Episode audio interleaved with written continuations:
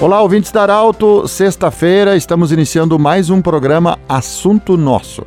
E você já sabe, nessa data sempre nós inserimos o assunto saúde, o Arauto Saúde, para a Unimed, Juliote Cacote e também Hospital Ananelli. Nós, com muita alegria, estamos recebendo a doutora Aline Bittencourt Drummond, ela que é nutricionista. No programa anterior, nós falamos sobre os bons hábitos e a gente chegou na alimentação. Para complementar o programa, para é, continuar também falando sobre bons hábitos, é, entra também a parte da imunidade. E para sabermos como nós podemos, através da alimentação, dos bons hábitos, é, ter uma boa imunidade, nós convidamos a doutora Aline, que é nutricionista. Bem-vinda. Doutora, como é que nós podemos, conseguimos, através da alimentação, é, nós termos uma imunidade boa? Bem-vinda. Obrigada. Pedro, com certeza, a alimentação ela é uma base fundamental para a gente conseguir ter uma boa saúde. E muitas pessoas acabam desperdiçando no dia a dia alimentos simples, né? Que eu falo de fácil acesso, de fácil custo e achando que a imunidade está só atrelada a medicamento né? A, imunidade a gente consegue elevar e melhorar muito ela utilizando os tais alimentos imunoprotetores e fitoquímicos, tá? Como por exemplo, os alimentos verdes folhosos, que contém muito ácido fólico, que é um excelente imunoprotetor, tá? Os alimentos de coloração amarela, que tem beta-caroteno, que é anti-inflamatório, que é super importante o gengibre, né, que tenha compostos como gingerol, que podem colocar no chimarrão aqui na nossa cultura gaúcha, né, ou até mesmo fazer um chazinho. E um dos alimentos mais assim completos nutricionalmente que estão muito atrelados à imunidade, que é o nosso velho alho né?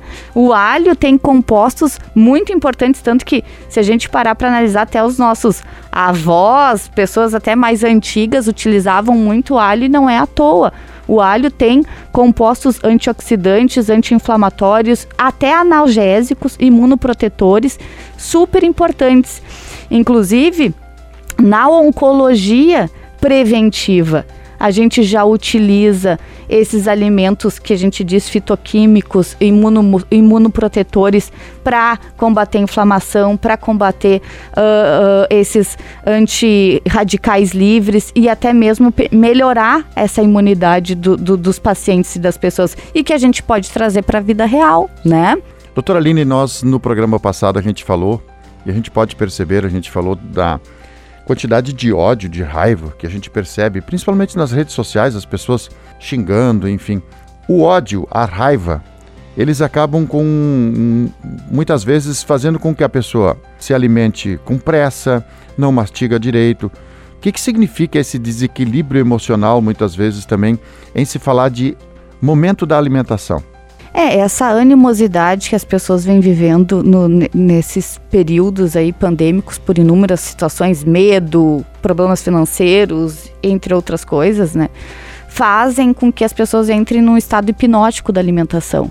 E a alimentação acaba suprindo todas as, essas ansiedades, frustrações, nervosismo das pessoas. Então, as pessoas acabam transferindo toda aquela ansiedade na comida. E isso elas acreditam que vai trazer alguma, algum prazer, alguma calmaria, digamos, naquele momento. Obviamente, a comida ela libera dopamina, ela libera serotonina, que são hormônios do prazer que fazem com que as pessoas se sintam um pouco melhores. Mas a médio e longo prazo, essa pessoa vai estar tá trazendo um problema ainda maior para ela, né? Porque, como já falei em outros momentos, o Brasil está sendo apontado como um dos maiores países com uma pandemia também de obesidade, né? Que a obesidade é uma doença, não é uma questão só mesmo de, de, de, de estética ou, ou estilo de vida. Quando a gente fala de imunidade no aproveitamento da alimentação, a pessoa, digamos que degusta, que está aí de boa, sentada, degustando, mastigando. É, e tem a outra que está com raiva, come com pressa, com raiva, falando, xingando e está comendo. É, qual é o aproveitamento que a gente tem de uma pessoa para outra? Olha, uma pessoa que ela consegue se manter um pouco mais calma, ela consegue prestar atenção naquilo que ela está consumindo, que ela está comendo e, e consegue estimular ainda mais a leptina, que é um hormônio da saciedade. Então essa pessoa ela consegue comer dentro de, um, de, uma quantidade normal. Uma pessoa que está em estado hipnótico, que nem eu falo, que eu digo que ela está ansiosa, ela está nervosa, ela não presta atenção no que ela está comendo, ela ultrapassa todas as esferas, ela não, ela fica eternamente com aquela sensação de vazio né? Então, como que essa pessoa vai estar tá aproveitando? Ela não vai estar tá aproveitando muita coisa, até porque provavelmente essa pessoa já está descompensada até mesmo no cortisol, que é um hormônio do estresse, né? Então, dificulta ainda mais esse processo. Doutora, a parte física, digamos assim, estética, de repente uma pessoa até elegante, boa apresentação, enfim, mas pode não ter uma imunidade boa. É, quando nós sabemos que a imunidade está legal, como é que a gente sabe disso?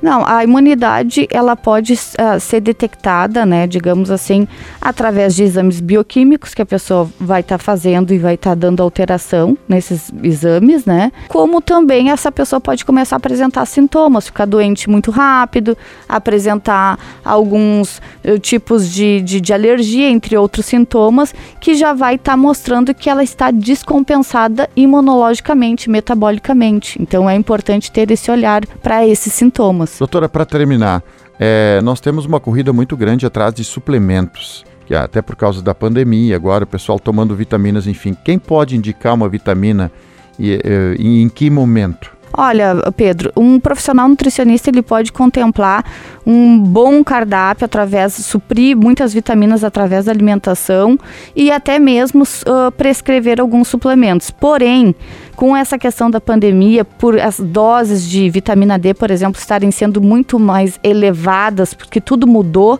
eu aconselharia esse, esse uh, paciente, essa pessoa, buscar um acompanhamento médico no quesito suplementação. Tá? Porque as doses estão sendo uh, protocoladas muito altas, então eu acho melhor não arriscar e fazer com um profissional que não esteja 100% habilitado para manejar esse paciente em todos os aspectos. Agradecemos a visita da doutora Aline Bittencourt Drummond Obrigado pela visita. Sempre Muito obrigada, Pedro. E até mais. Até mais.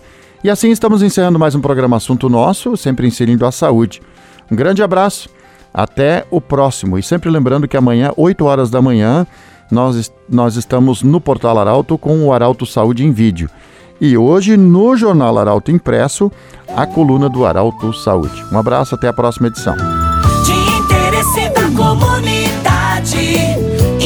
Informação gerando conhecimento.